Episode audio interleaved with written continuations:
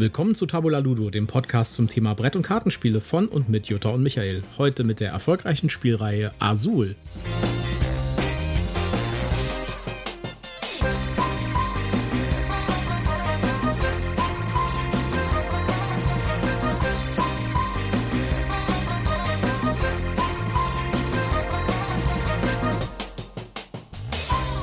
Ausgabe Nummer 12. Das Dutzend ist voll.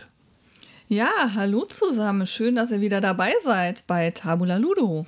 Ja, heute geht es um die erfolgreiche Spielreihe Azul. Wir haben da ja schon mal drüber geredet, über das, über das Standardspiel.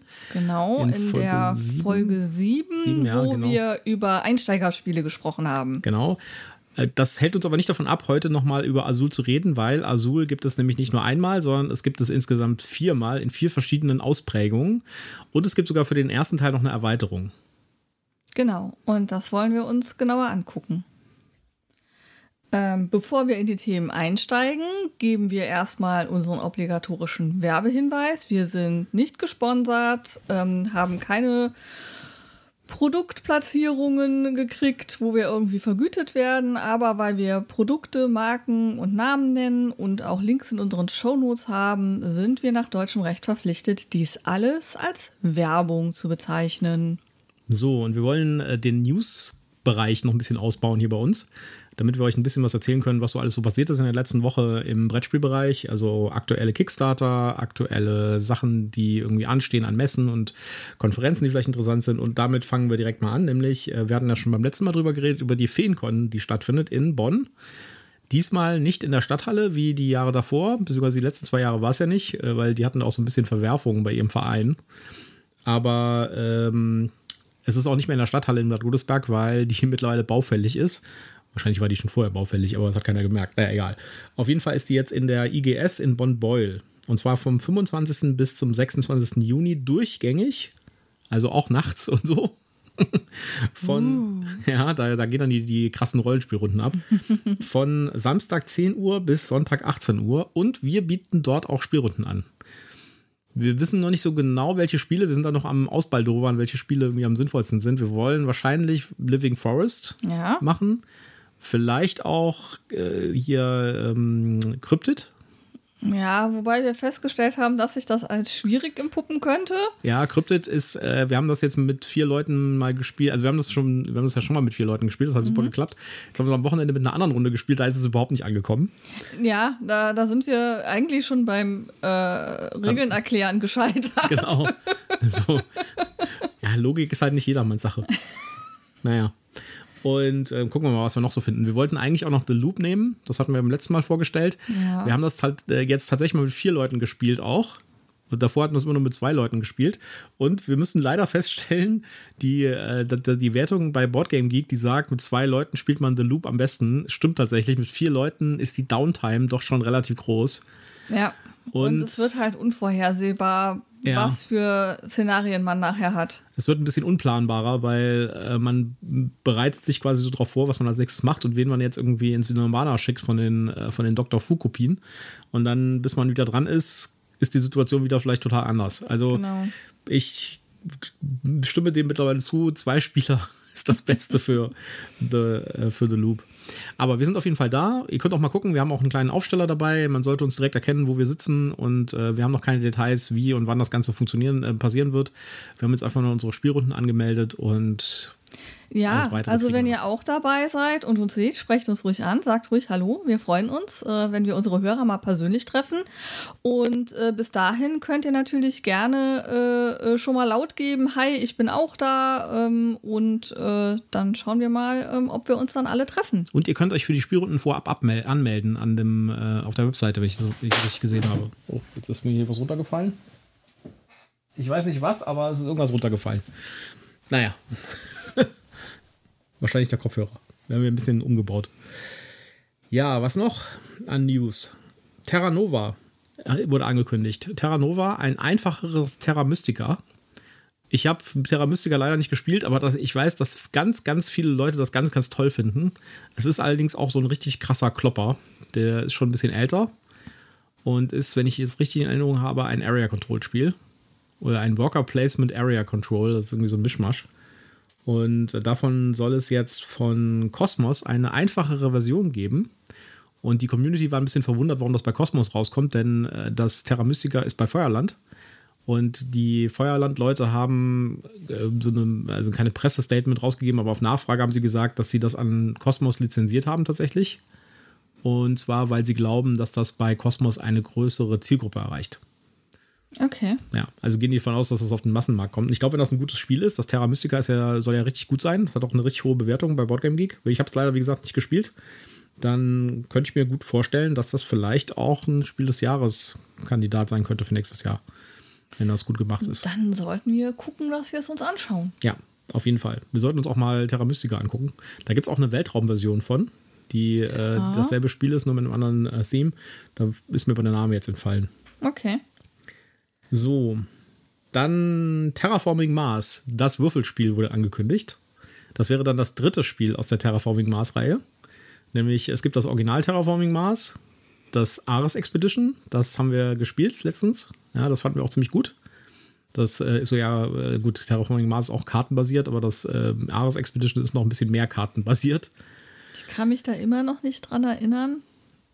Das fandest du gut sogar. Das mag sein. Oje, du, oje. du, du, du äh, bringst ja jedes Mal ein neues Spiel auf den Tisch und noch eins und noch eins, da geht schon mal was unter. Ja. Und anfangs habe ich ja nicht mit, mitgeplottet, was wir so spielen. Auf jeden Fall äh, gibt es, soll es da jetzt ein Würfelspiel geben und vielleicht sogar zur Spiel schon. Da bin ich mal gespannt drauf, weil vielleicht wird es auch ein bisschen kürzer. Die anderen zwei haben so ein bisschen das Problem, dass sie halt relativ lange dauern. Und das Original Terraforming Mars hat noch so ein Materialqualitätsproblem, finde ich. Das haben sie bei dem Ares Expedition deutlich besser gemacht. Da gibt es also auch äh, Doppellayer, Playerboards und so. Also das ist deutlich schöner. Ja, was noch? Äh, es gab bei, äh, wir hatten ja letztes Mal schon drüber geredet, dass es von ähm, Castles of Burgundy oder im deutschen Burgen von Burgund, das steht übrigens, äh, ich deute gerade mal auf mein Regal, irgendwo da hinten, das uralte. Ja, kann auch sein, dass es hier unten irgendwo steht. Auf jeden Fall, das habe ich. Das ist ein schönes Spiel. Und davon gibt es jetzt von den Leuten, die auch äh, Tainted Grail und Nemesis gemacht haben, Awakened Realms, gibt es davon jetzt eine Kickstarter-Version. Äh, Jutta guckt hier gerade verwundert äh, sich die, die Wand an mit den Spielen, findet es nicht. Lenkt dich das ab? Ja, das lenkt mich ab. Konzentriere ich mich mal wieder.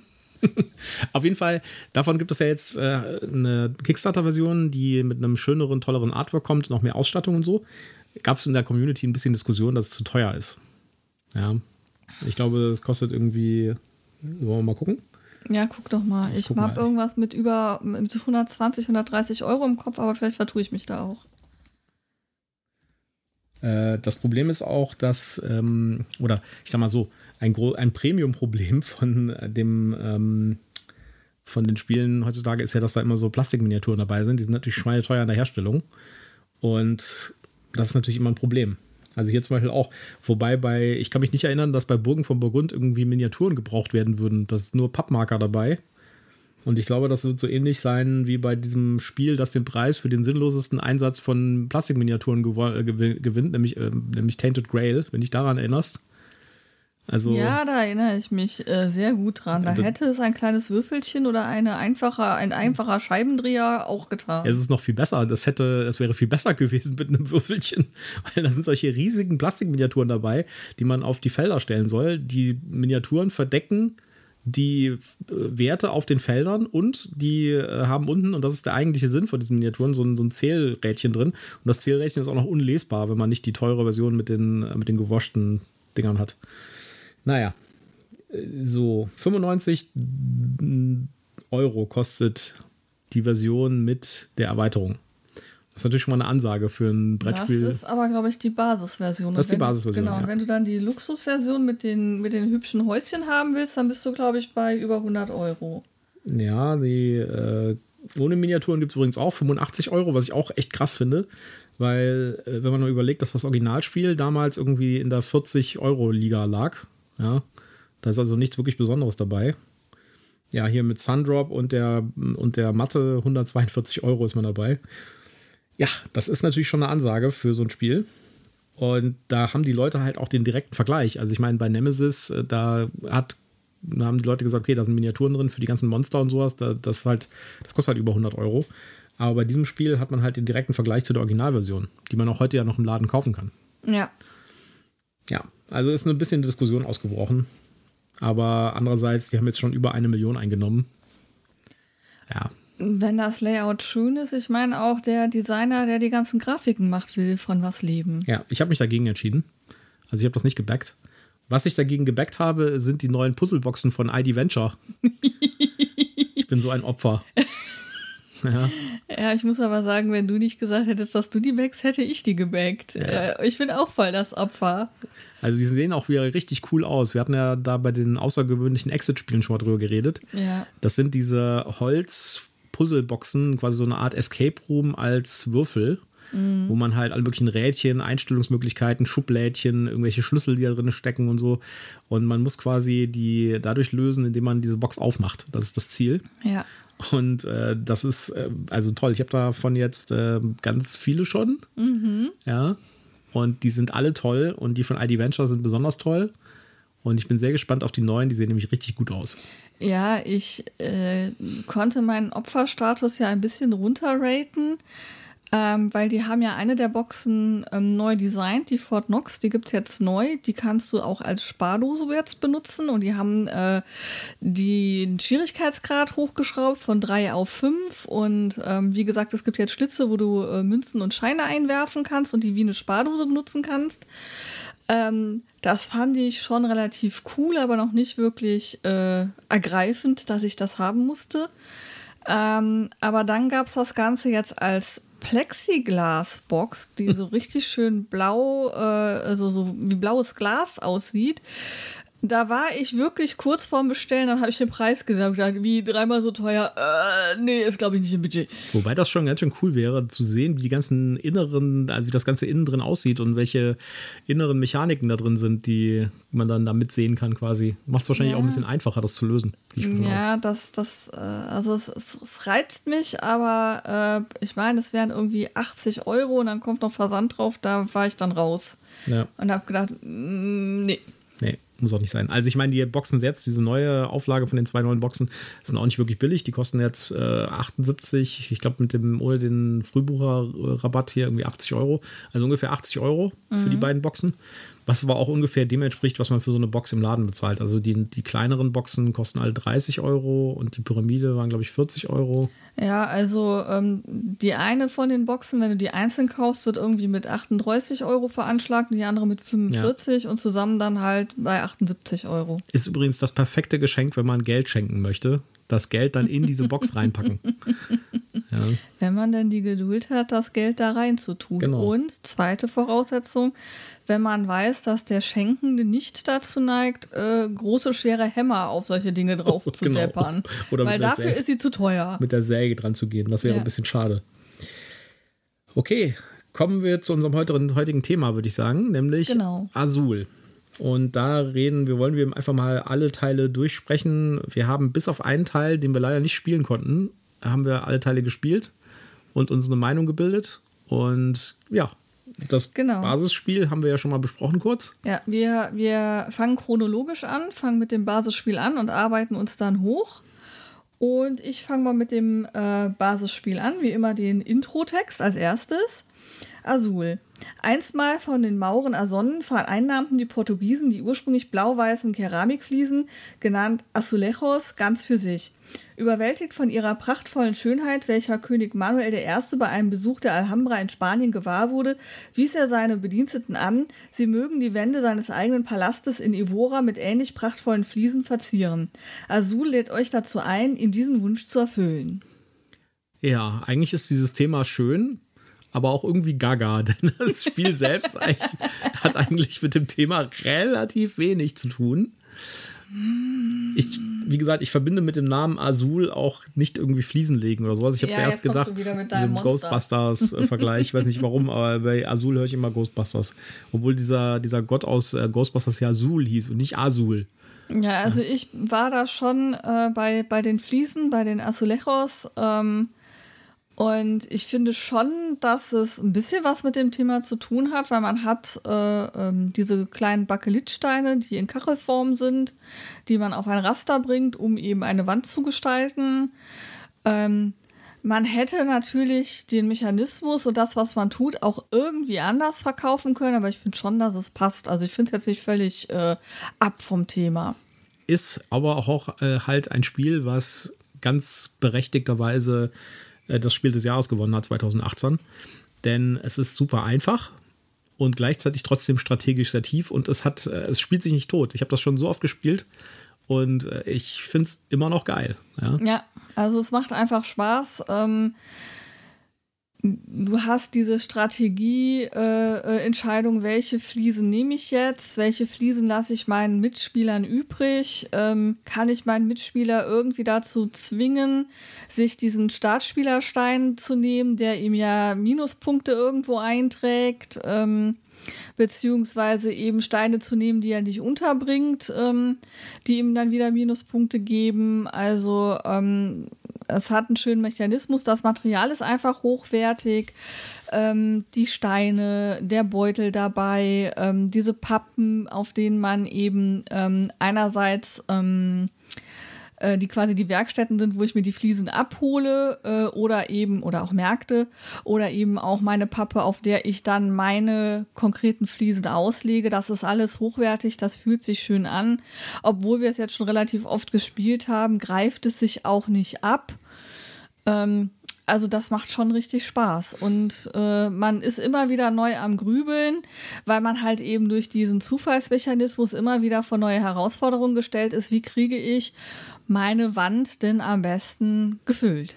Ja, also da, ich meine, das ist ja der, der, die Idee bei dem Spiel. Man hat da äh, sogenannte Manufakturen, das sind dann so runde Plättchen, die sind äh, unterschiedliche Anzahl pro Spieler, also je nach, je nach Spieleranzahl.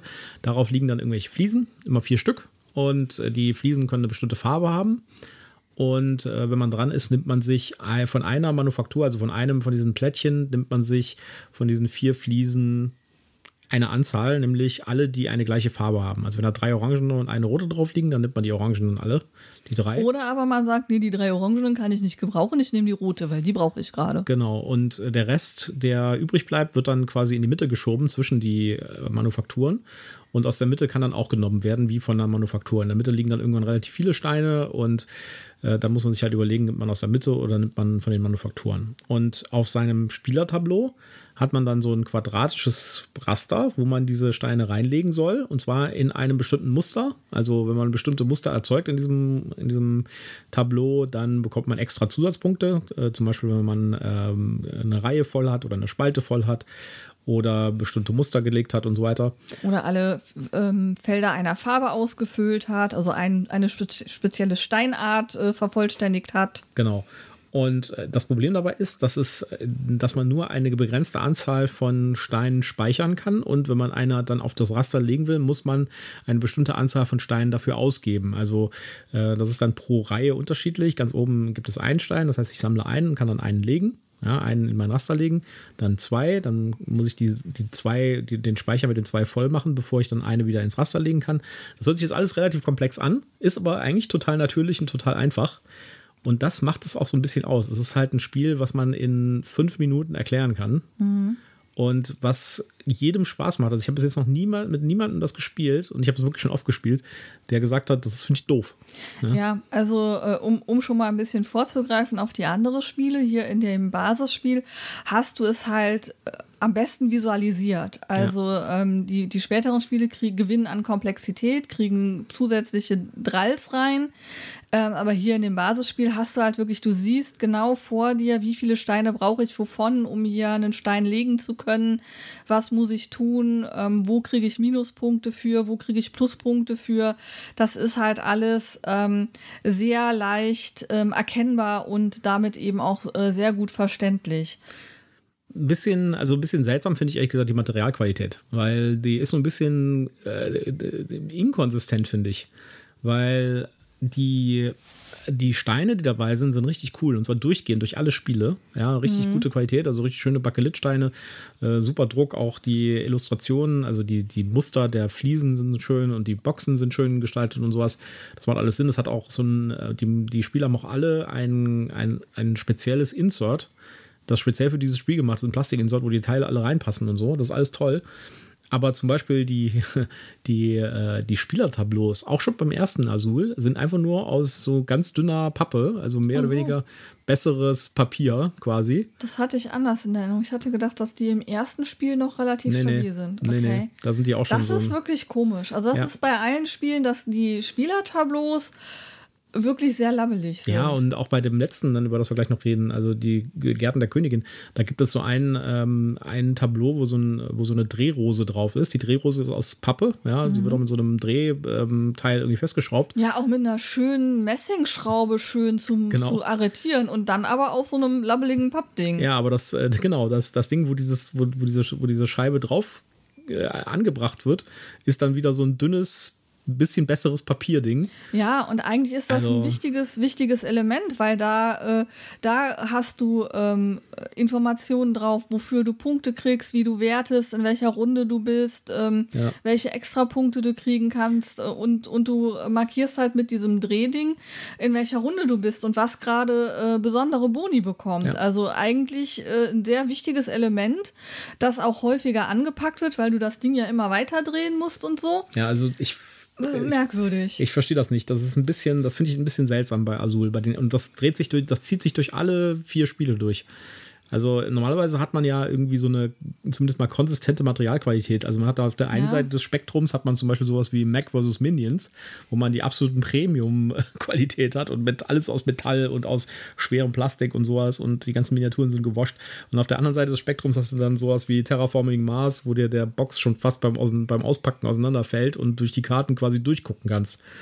Ja, da ist aber dann wirklich alles schlecht. Und äh, das ist bei Azul irgendwie ganz seltsam, finde ich. Ja, und was ich halt auch nicht verstehe, ist, ähm, du hast ja jetzt nicht wie bei anderen Spielen noch zusätzlich zu den einzelnen äh, Spielerboards noch ein großes ähm, Brett oder so, wo du sagst, okay, der Platz in der Box würde nicht ausreichen oder so. Ich könnte mir vorstellen, wenn man jetzt einfach eben ähm, den Plastikinsert einen Ticken niedriger macht, ähm, dann würde das, auch wenn die dicker ja. sind, prima passen. Also es ist jetzt nicht so, dass man jetzt sagt, die hätten Platznot im Karton gehabt. Sie haben das auch so ein bisschen selbst erkannt, glaube ich, zumindest beim ersten, weil es gibt ja eine Erweiterung dafür. Und die Erweiterung ist keine, also ich würde sagen, es ist keine, keine Erweiterung, die das Spiel wesentlich erweitert. Da sind ein paar neue Spielerpläne drin, die so ein bisschen neue Szenarien liefern bezüglich mhm. der Verteilung der, der Fliesenfarben. Aber das ist jetzt auch nichts Neues. Es ändert also nichts Wesentliches am Spiel. Und, und das ist, glaube ich, der Hauptinhalt dieser Erweiterung, da sind so Plexiglas-Overlays für diese, für diese Karten drüber, mhm. wo du mhm. dann die, äh, die Plättchen, die, die Fliesen quasi so reinrasten kannst. Also ähnlich wie beim Sommerpavillon, wo es ja auch diese Erweiterung gibt. Ach, okay. Das wusste ich gar nicht. Gibt es eine Erweiterung mit, mit, mit äh, Overlays? Ja, mit so Plastik-Overlays. Die habe ich sogar schon, aber wir haben damit noch nicht gespielt. Oh, okay. Warum haben wir damit noch nicht gespielt? Dabei ist das das, das beste Azul. Ja, ich weiß nicht. Wir mussten Kleiner ja erst Spoiler-Vergleich. Wir mussten ja erst die anderen ausprobieren. Okay. Und im Übrigen haben wir dein Azul auch nicht mit den äh, Overlays gespielt. Nein, nein, das, ich habe die Erweiterung auch gar nicht. Ach so. Nein, nein, ich habe die gar nicht. Weil die fand ich jetzt also, ich finde, das funktioniert auch so gut. Ja, es gibt nicht das Terraforming Mars Problem, dass man da bei einem am Stoßen am Tisch alles irgendwie komplett noch von vorne anfangen kann, weil einem alle Wertezähler mhm. irgendwie verrutschen. Das ist alles okay bei Azul. Das kann man so auch völlig problemlos spielen. Ja, also beim, beim Sauberpavillon hat man schon das Problem, dass das so ein bisschen rutschig ist. Ähm, ich bin mal gespannt. Ich wollte es immer noch mal ausprobieren, aber haben wir noch nicht geschafft. Ja, äh, dann gibt es den, dann kam dann irgendwann der zweite Teil raus, nämlich. Nee, wir fangen jetzt erstmal mit der Wertung an. So, Dieses Spiel stimmt. hatten wir schon gewertet, ähm, deswegen greife ich jetzt einfach mal auf unsere Liste zurück. Erinnere mich mal, was ich gewertet hatte. genau, also erstmal die Board Game Geek Gemeinschaft hat ähm, eine 7,8 gegeben für das Basis Azul. Mhm. Ähm, ich hatte eine 8,2 gegeben.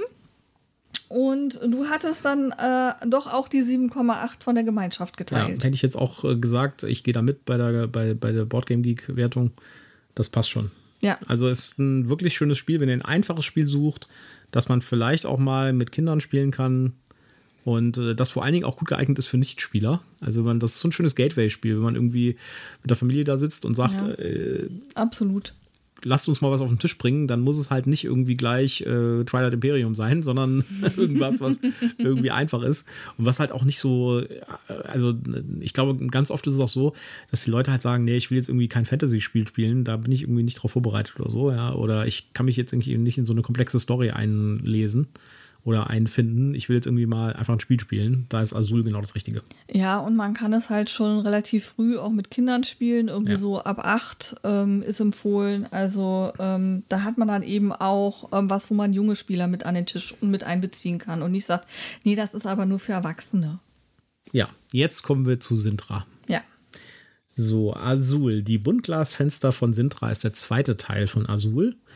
In Azul, dem Spiel des Jahres 2018, durftet ihr noch die Palastwände von König Manuel in Evora mit prachtvollen Keramikfliesen schmücken. Doch dieses Mal zieht es euch nach Sintra. Alle Gläser der Welt werden aufgerufen, alle, alle Glaser der Welt werden aufgerufen, in die Stadt zu kommen und dort die Palastfenster des Königs mit prachtvollem Buntglas zu verzieren. Tatsächlich ist es nur ein, Glas, ein Glaser pro Spieler. ja, also das ist das eine Spiel, das wir jetzt nicht live gespielt haben. Wir hatten gehofft, dass wir es irgendwo ähm, bei ähm, Boardgame Arena, Boardgame Arena oder bei Tabletop finden, haben wir aber nicht. Ähm ja, das ähm, ist insgesamt irgendwie so ein Problem. Es gibt äh, die Azul-Spiele, kann man nicht online spielen, außer das erste und das auch erst seit kurzem auf ähm, äh, Boardgame Arena. Mhm. Da gibt es das als offizielle Version. Die funktioniert übrigens super gut. Ja, also ähm, das klappt echt gut. Die, die anderen Spiele gibt es online überhaupt nicht. Äh, ich habe, äh, also es gibt der Sommerpavillon gibt es bei äh, Tabletop Simulator als so inoffizielle Version. Mhm. Die äh, haben wir auch, äh, glaube ich, gespielt. Ja, das haben wir gespielt äh, auf Boardgame, auf, auf Tabletop Simulator letzte Woche ja. einmal, weil ähm, wir die physikalische Version halt nicht da hatten. Das hat nur so mittelgut geklappt, fand ich. Ja, also die haben nicht richtig eingerastet teilweise ja, und, es war unübersichtlich. So komische Physikeffekte gehabt. die Steine sind übereinander gefallen und so. Es war ein bisschen seltsam. Aber ich, da, da, insgesamt ist das auch nur so eine Notlösung, das online zu spielen, weil gerade bei Azul ist es halt schön, dass man diese Steine da die ganze mhm. Zeit immer mit äh, durch die Gegend trägt und sowas und dass man die nimmt und dass man diesen haptische Gefühl hat. Nichtsdestotrotz ist es ein bisschen tragisch, finde ich, dass man die Spiele nicht mal ausprobieren kann. Ja. ja. Und äh, das geht leider mit äh, Sintra nicht. Sommerpavillon gibt es nur bei ähm, Tabletop Simulator und Gärten der Königin gibt es, glaube ich, gar nicht. Nee, die gibt es gar nicht. Ja. Ähm, daraufhin haben wir uns dann natürlich äh, im großen, weiten Netz ein bisschen schlau gemacht, was es denn mit den Buntglasfenstern von Sintra so auf sich hat. Ja. Und ich muss gestehen, was ich da so gesehen habe, hat mich ein wenig ernüchtert. Ja, also das Sintra, die Sintra-Version trägt das Ganze in die Vertikale. Das heißt, man hat quasi nicht mehr ein Raster, das man füllen muss, sondern man hat quasi solche Fenster, die halt vertikal von oben nach unten gehen und die ein bestimmtes Muster haben. Und äh, man äh, hat die Steine, diese Fliesensteine ersetzt durch äh, so halbtransparente Steine, die eine Farbe haben. Und die Idee ist halt, dass man mit seinem ähm, Worker, das ist so ein kleiner Glaser sozusagen, dann äh, über den, äh, über diesen, über diese, über diese, man hat da mehrere von diesen Fenstern nebeneinander, ich glaube es sind acht Stück oder sowas, ja. Und äh, dann muss man äh, Steine sammeln und dann da reinsetzen. Von der, von der Spiellogik her ja, man hat auch wieder diese Manufakturen, ja, auf die die genau. Steine legt, wo man die, die, die Steine auszieht. Also das ist im Grunde genommen derselbe Mechanismus. Das Raster hat sich jetzt geändert ähm, und was sich geändert hat, ist, ähm, dass eben ich nicht ein großes Fenster habe mit einem fixen Raster, sondern dass ich halt ein in acht Streifen zerteiltes Fenster quasi habe und immer den einzelnen Streifen bearbeite, den ich dann halt auch umdrehen kann. Damit habe ich dann natürlich insgesamt eine wesentlich höhere Flexibilität, was meinen Spielplan anbelangt oder, oder mein, mein Spielerbrett halt. Ja, also das, das Spiel, das Spieltableau sieht halt jedes Mal anders aus, weil man mhm. diese, diese einzelnen Fenster per Zufall auslegt. Und wie gesagt, man dreht die dann ähm, nochmal um. Das heißt, äh, man baut die quasi, jedes Fenster wird zweimal gebaut. Ja. Äh, einmal komplett durch, dann wird es umgedreht und dann baut man es nochmal. Und äh, unten kriegt man dann, äh, da wird ein Bonusstein unten draufgelegt auf, die, auf den unteren Rand von, den, äh, von dem Spielertableau und dann kriegt man dann irgendwelche Bonis.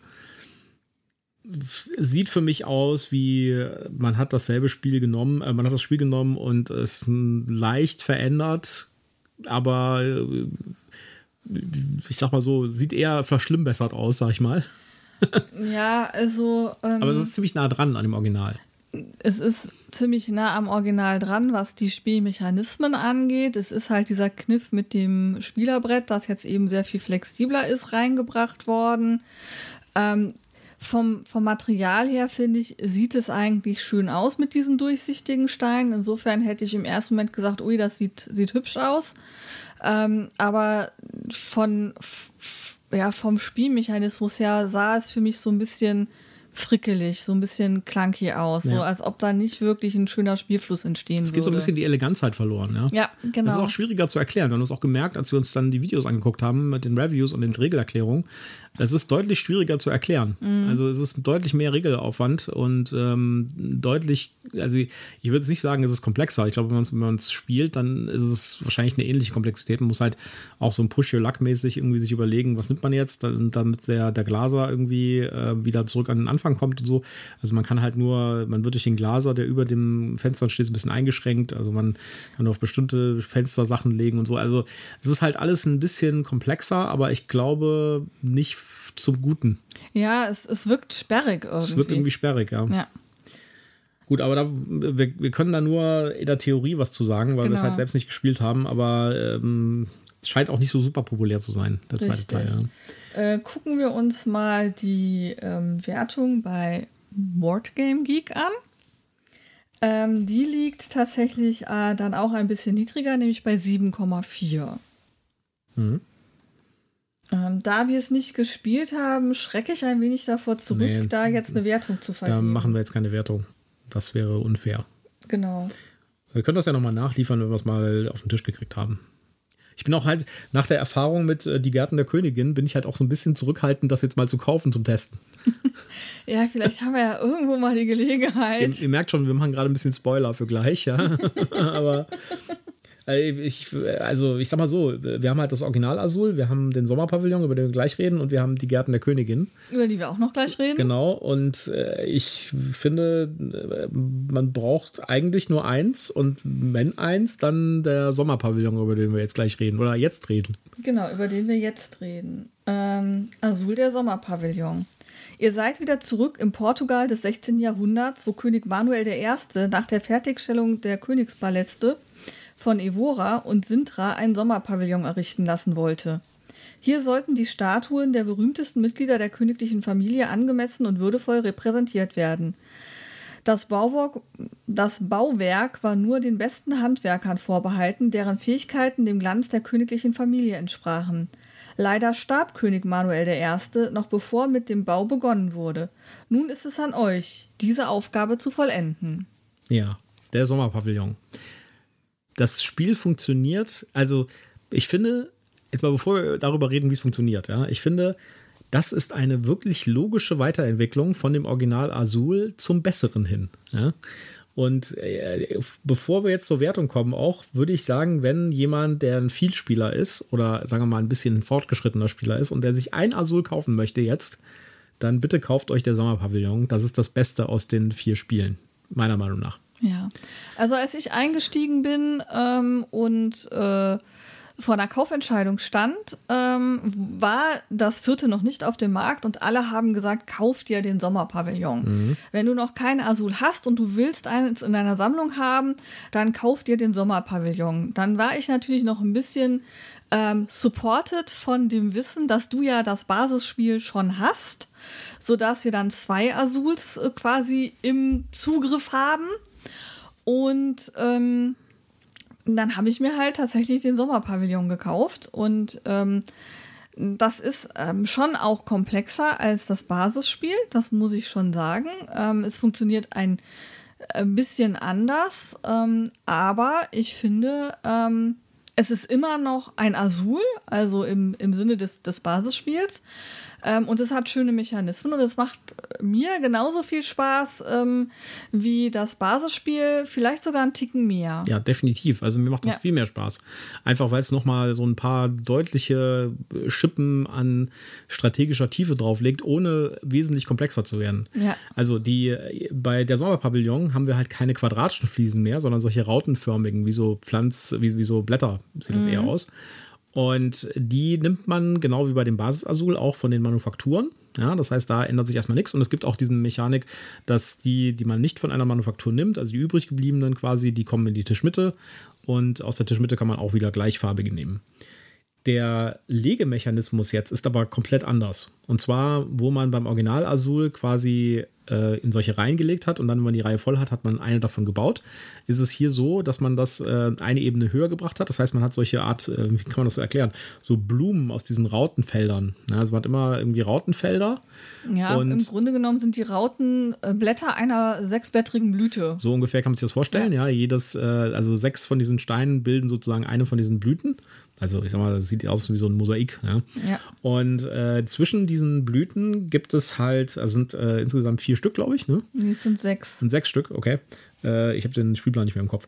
Ähm, da sind immer so Statuen abgebildet, äh, wo dann halt quasi zwei Blätter von jeweils einer Blüte sich treffen und in der Mitte ist eine Statue beispielsweise. Genau. Oder ähm, es gibt solche Pavillons zum Beispiel, glaube ich noch. Ja? ja, und Säulen. Und Säulen, genau. Und äh, die, äh, wenn man jetzt eine, eins von diesen Blütenblättern bauen möchte, jedes von diesen, von diesen Blüten hat auf jedem von den einzelnen Blättern eine Zahl stehen, also von 1 bis 6 dann muss man genau so viele von dieser Farbe, dieser Blüte abgeben, äh, dass man äh, äh, wie auf dem, auf, dem, auf dem Feld steht, das man bauen möchte. Also wenn man zum Beispiel auf das Sechserfeld bauen möchte von einer Blüte, dann muss man halt sechs von der roten, von dem roten Blatt, also von den roten Steinen abgeben. Und dann kann man einen da drauf bauen. Genau, also man muss sechs haben, einer kommt auf, auf den Plan und die anderen fünf kommen dann in den Turm. Genau, und das ist tatsächlich so ähnlich wie bei dem Original Azul, ja. ja weil das ist grundlegend eigentlich dieselbe Mechanik. Man muss eine bestimmte Menge von gleichfarbigen Steinen sammeln, damit man halt einen dann aufs, auf den Plan bringen kann.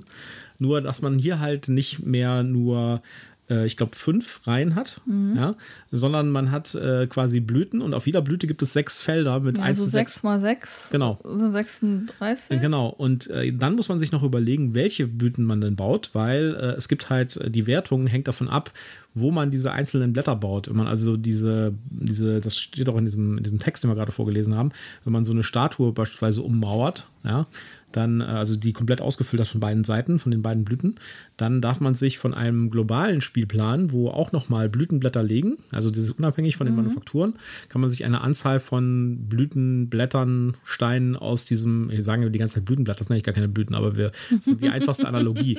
Kann man sich davon dann welche nehmen und kann dann die genau nehmen, die einem jetzt noch fehlen, um wieder ein neues Blatt zu bauen.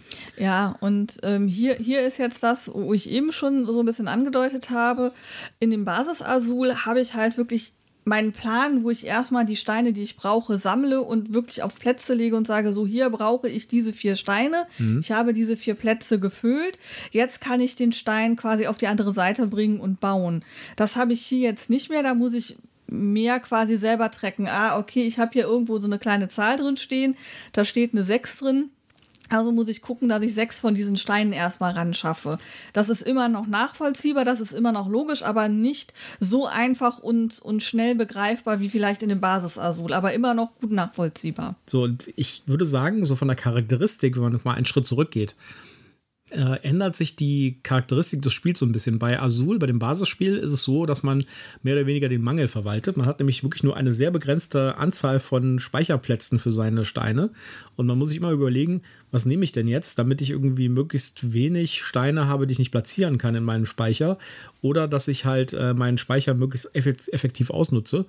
Bei, beim Sommerpavillon dreht sich ein bisschen das in die Richtung, dass man sich mehr darüber Gedanken macht, wie man denn seine Punkte optimiert und wo mhm. man denn am besten strategisch hinbaut. Ja, das heißt, man, ja. man, es geht so ein bisschen von der Verwaltung des Bauplatzes hin zu der Verwaltung, wo ich denn am besten die Fliesen dann hinlege, um meine Punkte zu maximieren. Ja, das, das ist richtig. Ähm, zumal es dann ja noch so ein paar Zusatzinformationen gibt, wie ähm, die Steine haben halt unterschiedliche Farben und ähm, wenn ich jetzt eine Blüte in einer Farbe vervollständigt habe, dann gibt die Punkte. Und je nachdem, welche Farbe es ist, gibt es halt unterschiedlich viele Punkte. Also manche Farben sind höherwertig als andere. Ähm, ich kann aber auch zum Beispiel ähm, meine Punkte dadurch optimieren, dass ich gucke, dass ich alle Einser belegt habe oder alle Steine, ähm, alle Sechserfelder belegt habe. Ja.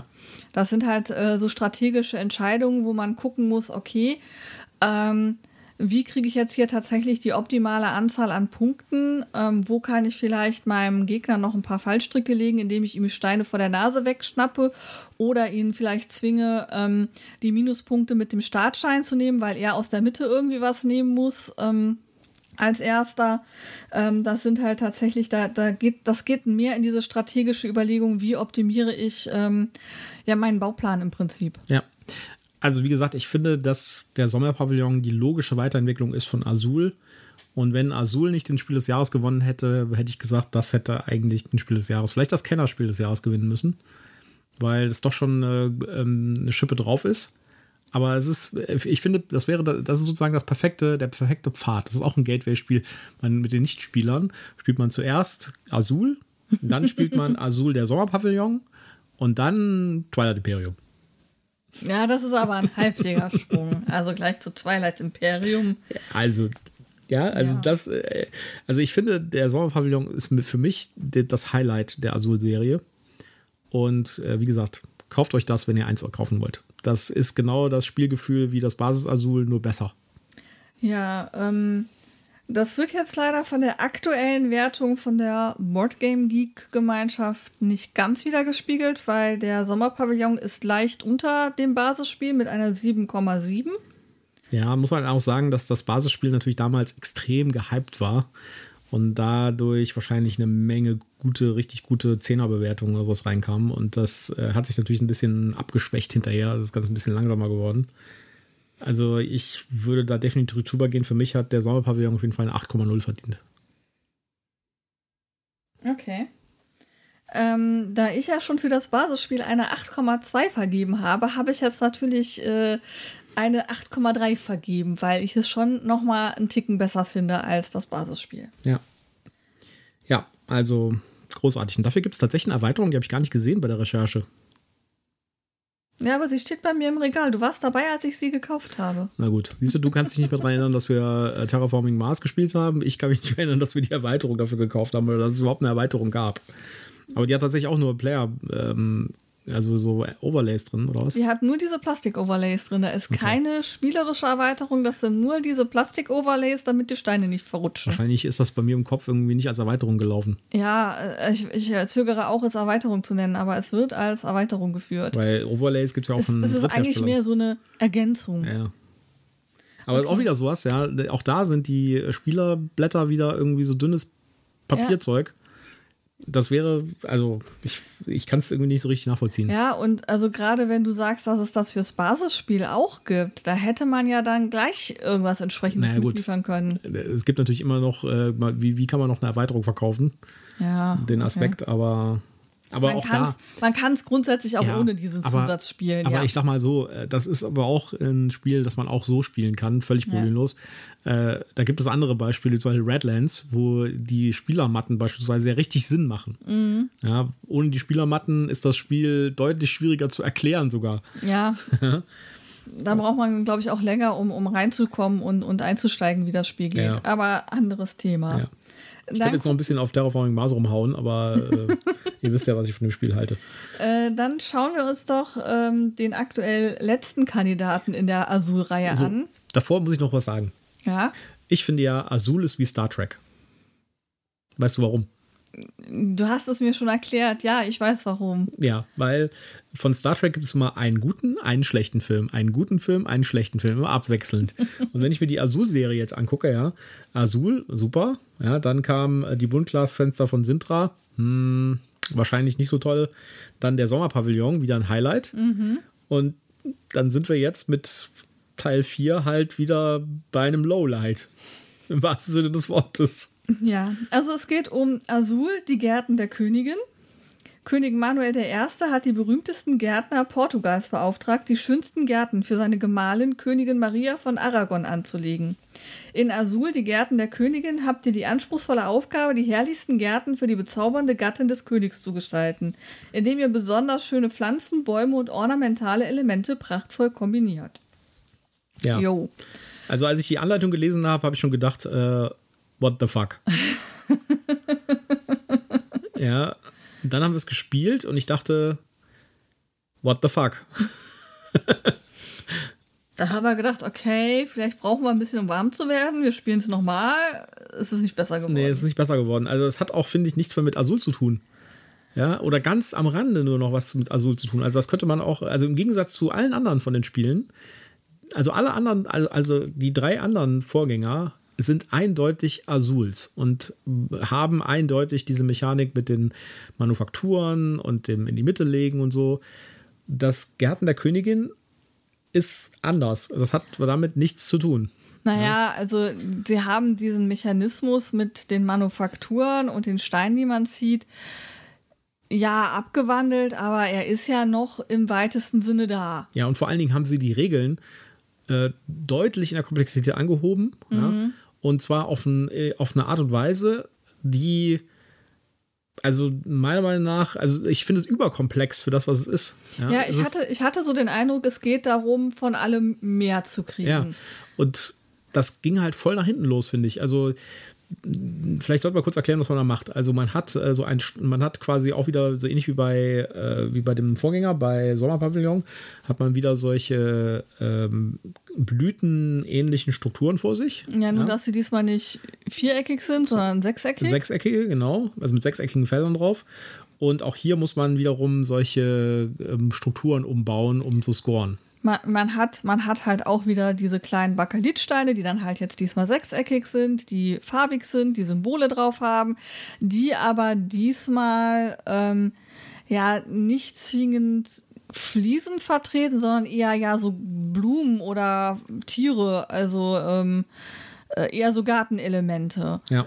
Und ähm, jetzt hat man aber eben nicht mehr nur wie in den Vorgängervarianten diese Steine, die man auf sein Brett bringen muss, sondern es gibt noch Gartenbauelemente, also ähm, so, so Papplayer, die man als erstes auf seine Gartenfläche bringen muss. Also man kann quasi sein Spielertableau noch erweitern. Also das ist nicht fest, sondern man kann sein Spielertableau selbst noch zu einem gewissen Grad selbst anpassen und kann da weitere Felder drauflegen. Aber der, der, das, das, muss man auch. Ja, das muss man auch. Aber das ist, finde ich, nicht so das Hauptproblem. Das Hauptproblem ist die, ist die Mechanik, wie man die Steine bekommt. Also, wo es vorher halt bei allen Spielen immer so war, dass man die Manufakturen hatte, auf der einfach vier Dinger waren. Mhm. Und man hat halt sich eine Farbe ausgesucht, hat die genommen, der Rest kam in die Mitte und dann konnte der nächste Spieler. Und man musste immer strategisch so ein bisschen gucken, dass man ähm, vielleicht auch dann halt die Steine nimmt, die der andere gerade dringend braucht, um ihn halt so ein bisschen am Scoren zu hindern das ist halt diesmal total anders. Man hat einen Stapel von diesen, von diesen Gartenteilen, die den Spielplan erweitern. Da liegen vier Stück drauf, vier von diesen Bakelitsteinen und dann sucht man sich einen aus und dann äh, wird quasi der, der, da wo die Steine drauf liegen, abgehoben und dann kommt ein neues Gartenteil und da werden wieder vier Steine. Das heißt, das wäre so, als ob man nur eine Manufaktur hat und dann bei jedem Spielzug eine neue dazu kommt. Genau, ja? also es, äh, auch hier hat man äh, je Spielerzahl halt bestimmte äh, Rahmenparameter, die gesetzt werden. Also wie viele Gartenbauteile gibt es pro Runde, ähm, wie viele Steine kommen auf diese Gartenbausteine, aber man hat halt tatsächlich nicht von Anfang an äh, ähm, das Gesamt, also die Gesamtauswahl vor sich liegen, sondern das baut sich halt so sukzessive auf. Genau. Und das schränkt die Entscheidungsmöglichkeit, finde ich, total ein, weil am Anfang, im, im, wenn der erst, wenn der, der Startspieler dran ist, liegen da genau vier von diesen Bakelitsteinen. Und ja. da muss er sich eine Farbe von aussuchen. Das finde ich ein bisschen lame. Ja, und ja. auch hier hat man halt wieder den Effekt, dass jede Farbe, beziehungsweise auf den Farben sind halt auch Motive drauf, ähm, wo man dann halt noch so ein bisschen ähm, äh, ableiten muss, okay, äh, der Baum ist ein Baum, deswegen steht er für einen Punkt, der Vogel hat zwei Flügel, deswegen steht er für zwei Punkte, ja. auf dem nächsten Stein sind drei Schmetterlinge, also steht er für drei Punkte. Das macht es halt auch etwas komplexer und unübersichtlich, aber wenn man jetzt Pech hat und da nur äh, niedrig wertige Steine am Anfang liegen hat, kann man halt nur von diesen niedrigwertigen Steinen was aussuchen. Genau. Und, äh, und dann, also man wird die ganze Zeit irgendwie so eingeschränkt. Ich fühle mich die ganze Zeit so eingeschränkt bei diesem Spiel. Das ist das eine. Und das andere ist, dass die Regeln für das, äh, für das Platzieren von Steinen auf dem eigenen Spielplan halt übermäßig komplex sind, finde ich. Ja, mit, äh, mit, wo man denkt, so, also, wenn ich irgendwie zu einem Punkt komme bei so einem abstrakten Spiel, das einfach sein soll, dass ich irgendwie die ganze Zeit das Bedürfnis habe, eine Anleitung nachzugucken, wie das jetzt genau aussieht. Also, ja, also man muss da halt äh, immer, man darf, ähm, äh, es geht um die Farbe und um das Motiv, was auf dem, auf dem Stein drauf ist. Und äh, man darf halt nur nach bestimmten Regeln anlegen, an äh, entweder gleiche Farbe oder gleiches Motiv. Dann muss man dafür bezahlen aus seinem Speicher, also aus den Steinen, die man sich ge äh, geholt hat. Und da darf man dann, muss man halt entweder auch wieder die gleiche Farbe von dem Stein, den man legen will, oder das gleiche Motiv. Und äh, also es ist alles ja, sehr und, verwirrend. Und wenn man dann aber so, so eine Kette oder so, so eine Fläche mit äh, gleichen Steinen irgendwie belegt, dann darf man auf gar keinen Fall zweimal das gleiche Motiv und die gleiche Farbe ja. in einem zusammenhängenden Feld irgendwie haben. Ja. Ähm, wie ich schon sagte, es ist von allem ein bisschen mehr. Ich habe jetzt nicht mehr nur die Steine, ich habe noch diese Gartenbauelemente, ich habe komplexere Regeln, wie ich diese Steine aneinander füge. Ähm, ich habe komplexere Regeln, wie ich werte, weil ich jetzt eben einerseits die Farbe und andererseits das Motiv werte. In den vorherigen Spielen hatte ich immer, ein Stein hat genau einen Wert. Ähm, das Motiv auf dem Stein war nur hübsche Deko und hatte erstmal keinerlei zusätzliche Bedeutung. Ähm, und äh, dann habe ich eben aber auch wie in dem Sommerpavillon noch Elemente, die ich umbauen kann, die mir dann Jokersteine geben, die ich dann eben auch noch einsetzen kann. Also ähm, in den vorherigen äh, Spielen hatte man ähm, keine extra Jokersteine, sondern da war halt geregelt, dass zu bestimmten Zeiten bestimmte Steine einfach die Jokersteine waren. Das fand ich eigentlich viel charmanter, als jetzt noch extra Jokersteine drin zu haben. Ja, und äh, das sind so viele Probleme in diesem Spiel, finde ich. Also, äh, wenn du dich erinnerst, äh, die Anleitung hat irgendwie acht Seiten. Ja. Also so eigentlich eine relativ kurze Anleitung. Und, äh, und ich glaube, da ist sogar noch eine Solo-Variante drin beschrieben auch noch. Mhm. Ähm, und äh, trotzdem ist die Anleitung richtig schlecht, weil wir haben irgendwie gesucht, wie kriegt man denn jetzt diesen Startspieler-Marker, ja? Also da haben wir gesucht in der Anleitung und haben es dann irgendwo gefunden. Es wurde in so einem Nebensatz erwähnt, ja. Also das, äh, das war, das ist einfach nix. Sorry, das ist einfach, das ist einfach Mist. Und dann, es gibt noch mehr Probleme, ja. Äh, dann, wenn man zum Scoring kommt zum Beispiel, also mhm. also diese, diese Unausgeglichenheit, äh, da tut man sich während des Spiels, kommt man so, kriegt man mal so einen Punkt, mal zwei Punkte, mal drei oder vier Punkte. Ja, man kratzt sich so seine Punkte zusammen und bei der Endwertung dann plötzlich, ja, jetzt kriege ich hierfür noch so 60 Punkte und hierfür noch irgendwie 40. Also die Punkte, die man während dem Spiel holt, sind eigentlich völlig irrelevant gegenüber den Spiel Punkten, die man am Ende des Spiels bekommt. Und das finde ich irgendwie, also dann macht man das entweder nicht, dann gibt es halt nur ein Endgame, äh, Endscoring. Oder man macht das irgendwie mit einem vernünftigen Balance, dass man irgendwie sagt, man kann sich irgendwie darauf konzentrieren, während des Spiels die Punkte zu machen, indem man diese Assoziationen da legt. Oder man guckt irgendwie, dass man diese Kombination hinkriegt für das Endvoting. Also es fühlt sich alles so ein bisschen. Ja, äh, und, und dann hat man eben auch so, so Effekte. Ähm, wenn du dann ähm, von, von einem bestimmten Stein ähm, alle Steine hast, also wenn du, wenn du so Farbreihen hast, also ähm, das Motiv der Schmetterling in allen sechs Farben, dann kriegst du aber für diese Spezial, also das ist ja schon schwierig, das, also das zu schaffen. Ja gibt es dann lömmelige sechs Punkte. Ja, und dann. Äh, Wenn du aber ähm, irgendwie fünfmal äh, den Sechserstein verbaut hast, dann gibt es auf einmal 30 Punkte. Ja, und äh, wie gesagt, man fühlt sich die ganze Zeit eingeschränkt und gegängelt, würde ich fast sagen. Äh, ja, man, so sammelt halt für diese Sechsersteine, muss man halt unfassbar viele Steine, nämlich sechs Stück sammeln davon, ja. um die irgendwie bauen zu können.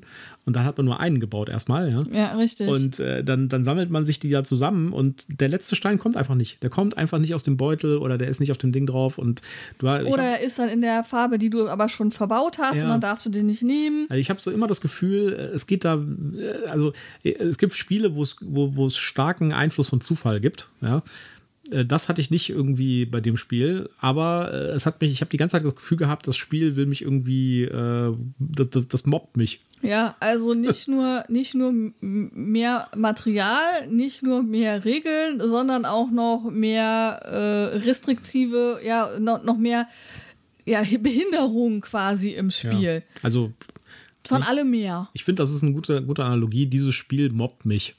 Ja. also, ja, ja. Mag ich nicht. Ja. Und also gut. Aber wie gesagt, wir, wenn wir hier Verrisse machen, und ich mache ja sehr gerne Verrisse, mhm. ja, ähm, dann heißt es immer nur, dass es unsere Meinung ist, muss man nochmal anmerken. Ja, also wenn ihr das mal die Gelegenheit habt, das auszuprobieren, dann probiert es mal aus und wenn ihr es cool findet, dann ist das völlig okay. Ja. Wir finden es nicht gut. Also, und wir würden auf jeden Fall jederzeit der Sommerpavillon äh, spielen. Ja. Und ich glaube, Azul finde ich auch so toll und den Sommerpavillon, den mich jetzt nachts aufwecken kann, sagen, komm, wir spielen eine Runde Sommerpavillon. Ich sage, kein Problem, machen wir jetzt. Ja. Ja. Ähm, aber mit Gärten der Königin, das kommt, glaube ich, also wenn ich, zum Glück habe ich es ja nicht, aber mir würde es jetzt beim Feenkorn auf dem Verkaufsstapel landen. Ähm, das wird es auch, definitiv. Also ob auf Feenkorn oder ob ich es irgendwo vorab verkaufe, aber es wird auf jeden Fall mein Haus wieder verlassen. Ja. Jetzt bin ich mal gespannt auf die Wertung bei Boardgame Geek. Ich bin gerade ernsthaft am überlegen, ob die hier irgendwie so eine Mischkalkulation haben, weil das hat auch eine 7,7. Also ob die Was? quasi die, die, die vier Azuls irgendwie zusammenschmeißen oder hm, so. Das kann ich ja kaum glauben irgendwie. Moment, da muss ich jetzt mal, da bin ich jetzt mal gespannt, was da so die Reviews sagen dafür.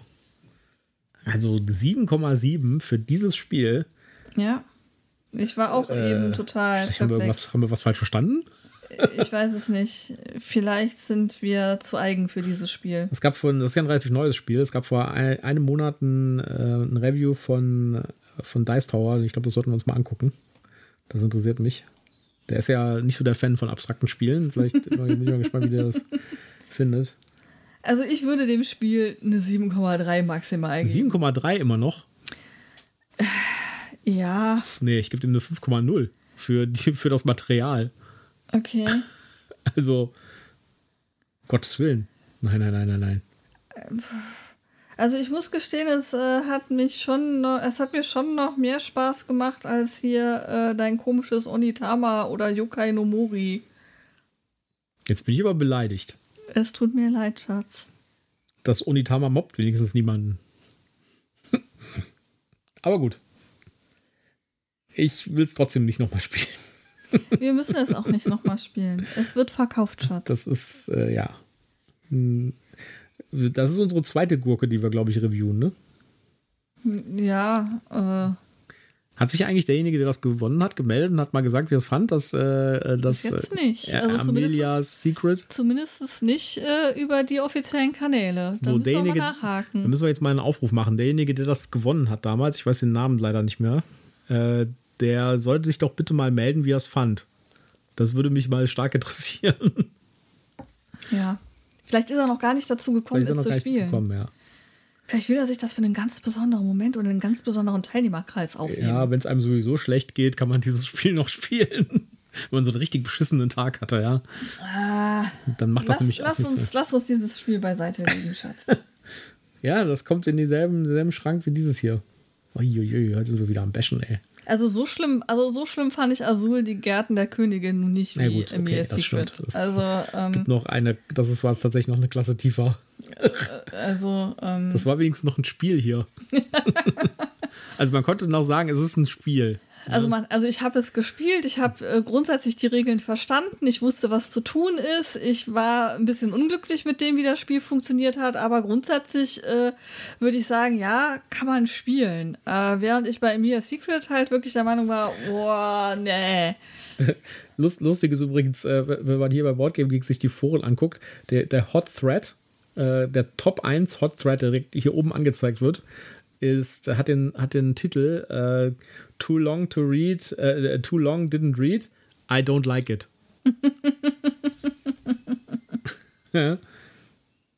ja. Also, nee, das war nix. Ja, wie gesagt, holt ja. euch das Sommerpavillon, das ist das beste Azul. Genau. Und ich bin aber immer noch gespannt auf ähm, das Master Chocolatier. Genau, da kommt es nämlich, und das ist, glaube ich, unsere letzte News für heute. Wir, äh, es, gibt ein, es gibt eine Special Edition von Azul zur Spiel, nämlich äh, Azul Master Chocolatier. Es gibt noch nicht so richtig viele Infos dazu, aber angeblich ist es tatsächlich ein ganz normales Standard Azul, einfach nur mit Schokoladenthema. Weißt du, bei welchem Verlag das rauskommt?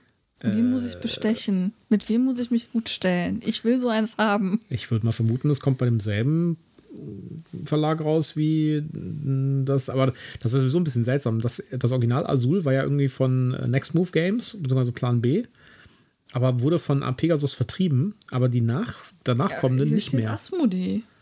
Ja, genau. Das wurde aber am Anfang von, von Pegasus vertrieben, wenn ich es okay. richtig gesehen habe. Und dann äh, plötzlich ist es dann zu Asmodee gewechselt. Also die, die Wege Kennst der. Du jemanden bei Asmodee? Nee, leider nicht. Hallo Asmodee, ich möchte das haben. Könnt ihr mir das nicht mal schicken? Das wird wahrscheinlich auch relativ schnell vergriffen sein, wenn es das gibt. Ähm, ich, ich bin auch gerne bereit, es zum Standardpreis zu kaufen, aber reserviert mir doch eins, bitte. Das, das einzige Problem dabei sehe ich, dass das vielleicht noch ein schlimmeres Problem gibt als bei, äh, bei Flügelschlag. Bei Flügelschlag muss man immer aufpassen, dass die Leute nicht die, äh, die Eier essen, weil die so dermaßen aussehen wie so, äh, wie so M&M's oder so und äh, man relativ schnell dabei ist, insbesondere wenn man die dann so Schälchen hat auf dem Tisch stehen. ja, also ich warte ja nur auf den ersten, der sich irgendwie seine Zähne abbricht an äh, so einem Flügelschlagei. Und ich glaube, das könnte hier bei Azul irgendwie noch viel schlimmer werden, wenn ich mir auch die Bilder hier angucke. Da lutsche ich halt so ein bisschen auf so einem Bakelitstein rum. Was macht das schon? Ja. Tja, also ich bin mal gespannt. Es sieht auf jeden Fall cool aus. Es gibt schon einen Packshot davon. Äh, die, die Steine sehen aus wie so kleine Schokoladenstückchen. Wobei ich, äh, ich habe ich hab's, ich mir angeschaut, das ist tatsächlich keine echte Schokolade. Das gab es ja auch mal. Es gab immer so ein mhm. Monopoly mhm. oder so äh, mit echter Schokolade. Ja, das fände ich doof. Also, weil die wird ja dann auch irgendwann schlecht. Das heißt, du musst es irgendwann essen. Ja. Und dann ist es weg. Und dann ist es weg, genau. Das, nee, das finde ich nicht gut. Also ich finde das schon okay, dass das so äh, äh, nur so aussieht wie Schokolade. Ja. Und es soll eine kleine äh, spielerische Änderung geben, lese ich hier gerade. Also äh, es gibt wohl noch Spezialeffekte, die man optional dazu nehmen kann ähm, an den, die an die Manufakturplättchen gekettet sind. Und man kann entweder mit der einen Seite der Manufakturplättchen spielen, das ist dann Original Azul, mhm. oder mit der anderen und das ist dann die Variante. Ich will das haben. Ja. Wird wahrscheinlich, äh, also ich kann mir vorstellen, dass es entweder ein Vorbestellen-Dings davon gibt oder eine lange Schlange auf das Spiel. Dann gehe ich die Spiel besuchen und du stellst dich in die Schlange. Das machen wir. Aber wie gesagt, ich versuche ja immer noch hier eine Asmodee. Ich hoffe, ihr hört zu. Ich möchte das haben. Ja. Setzt mich auf eure Vorbestellerliste. Mhm. Schickt es mir zu. Bis jetzt gibt es noch nichts dazu. Na gut. Wenn ja. ihr Fragen habt zur Adresse, wo es hin soll, nehmt Kontakt zu mir auf. so, das war's, glaube ich, für ich, heute. Ich versuche ja mal gerade so auf einen auf Schlange K. Ja, ja. Ich merke das schon. Hör mir zu, sei mein Freund. Schickt mir das Spiel einfach zu. So, beenden wir die Folge, bevor es ganz peinlich wird. Och, Manu. Ja.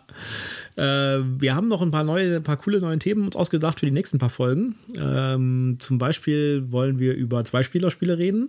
Ja, in einer unbedingt. Folge. Wir wissen nicht, ob wir es in der nächsten Folge schaffen, aber in einer der nächsten Folgen. Dann äh, haben wir ganz viele Microgames rausprobiert schon und wollen noch ein paar weitere ausprobieren. Ja, ich hoffe ja mal, da kommen noch welche. Die hängen irgendwo ja. in Jamaika, New York seit, ich weiß nicht, sechs Wochen fest. Wie, wie hieß das Spiel nochmal? Death Valley. Death Valley, genau. Ein, der, das Spiel Death Valley besteht, glaube ich, auch aus nur 15 Karten oder so. Soll sehr schön sein. Ja. Kommt demnächst auch auf Deutsch, haben wir jetzt gesehen. Ja, und wir sind mal gespannt, was zuerst kommt. Unsere Bestellung aus den USA davon oder die deutsche Version. Ja, ja, ja. Aber wir haben auch noch ein paar andere Perlen schon angeguckt. Also zum Beispiel ähm, Eminent äh, Domain Microcosm. Das mhm. hat uns sehr gut gefallen. Ja, also äh, kann ich euch schon mal spoilern: ein Deckbauspiel, ein funktionierendes, richtig gutes Deckbauspiel, das nur mit ganz wenigen Karten auskommt und das in einer ganz, ganz kleinen Schachtel ist. Ja, das ja. hat Spaß gemacht. Äh, und wir haben noch ein paar andere Microgames und wir haben hier noch ein paar auf dem Stapel liegen, die wir auch noch ausprobieren wollen. Ja, also so schnell wird uns der Stoff nicht ausgehen. So schnell wird uns der Stoff nicht ausgehen. Aber ihr könnt auch immer gerne äh, mal schreiben, worüber sollen wir denn erzählen? Was wollt ihr denn hören? Genau. Haut mal raus. Ja, wir freuen uns auf äh, Hinweise. Und wenn jemand äh, sagt, er möchte gern was über äh, schwergewichtige Wargames von GMT hören, dann bin ich ihm sehr, sehr dankbar. Morgen kommt übrigens Churchill an hier. Und da freue ich mich schon sehr drauf. Ja, Ich bin dann auch gerne bereit, es mit meinem Schatz zu spielen und meine Meinung kundzutun zu diesen Spielen. Ja, wir wollen auch für unsere Zweispieler, äh, für unsere Zweispieler-Folge hm, kommen wir natürlich nicht drum rum, auch Twilight Struggle zu spielen. Das beste Zweispielerspiel der Welt und ganz lange auf Platz 1 der Boardgame Geek ewigen Bestenliste. Ja, und irgendwann musst du noch mal ein paar Leute an den Tisch bringen, damit wir dann Twilight Imperium spielen. Ja, da müssen wir eine eigene Sonderfolge damit ich, machen. Damit ich endlich aufhöre, diese beiden Spiele wirr in einen Topf zu werfen. Da, das sollten wir vielleicht so eine Sonderfolge machen und das ganze Spiel einfach aufnehmen und dann quasi so eine Art 30 Minuten Best-of zusammenschnipseln aus den sechs Stunden Spiel. Ja. Und äh, das wird bestimmt spannend. So, äh, äh, kennst du diese Bilder so vor dem Festival, nach dem Festival? Mhm. Ja, so also in dieser Richtung. Schauen wir mal, was uns dazu einfällt. Ja. Aber wie gesagt, äh, gerne Anregungen, was ihr hören wollt, in den Kommentaren bei Instagram oder auf unserer Webseite direkt. Äh, schreibt uns einfach rein, was, was ihr interessant findet, was wir erzählen sollen, was wir mal austesten sollen. Ähm, oh, da fällt mir ein. Das Brass Birmingham ist ja jetzt gekommen gestern, vorgestern. Ja. Äh, und wir wollten auch noch mal einen Vergleich machen: Brass Birmingham gegen Brass Lancashire. Das wird auch spannend. Ja, genau. Ähm, interessiert euch eigentlich eher äh, sowas, also so Serien und äh, direkte Vergleiche von Spielen gleicher Spielart? Oder wollt ihr lieber andere Dinge hören, äh, neue Sachen bewertet oder was über alte Spiele erzählt? Oder wie zum Beispiel unsere Top 5 zu irgendwelchen Themen? Lasst es uns wissen. Und äh, dann werden wir uns mal alles angucken und äh, werden da ganz, ganz viele tolle neue Folgen machen. Genau. Und damit bedanken wir uns fürs Zuhören für heute und wünschen euch ganz, ganz viel Spaß und ganz viel Spaß beim Spielen. Bis zum nächsten Mal. Tschüss, macht's gut.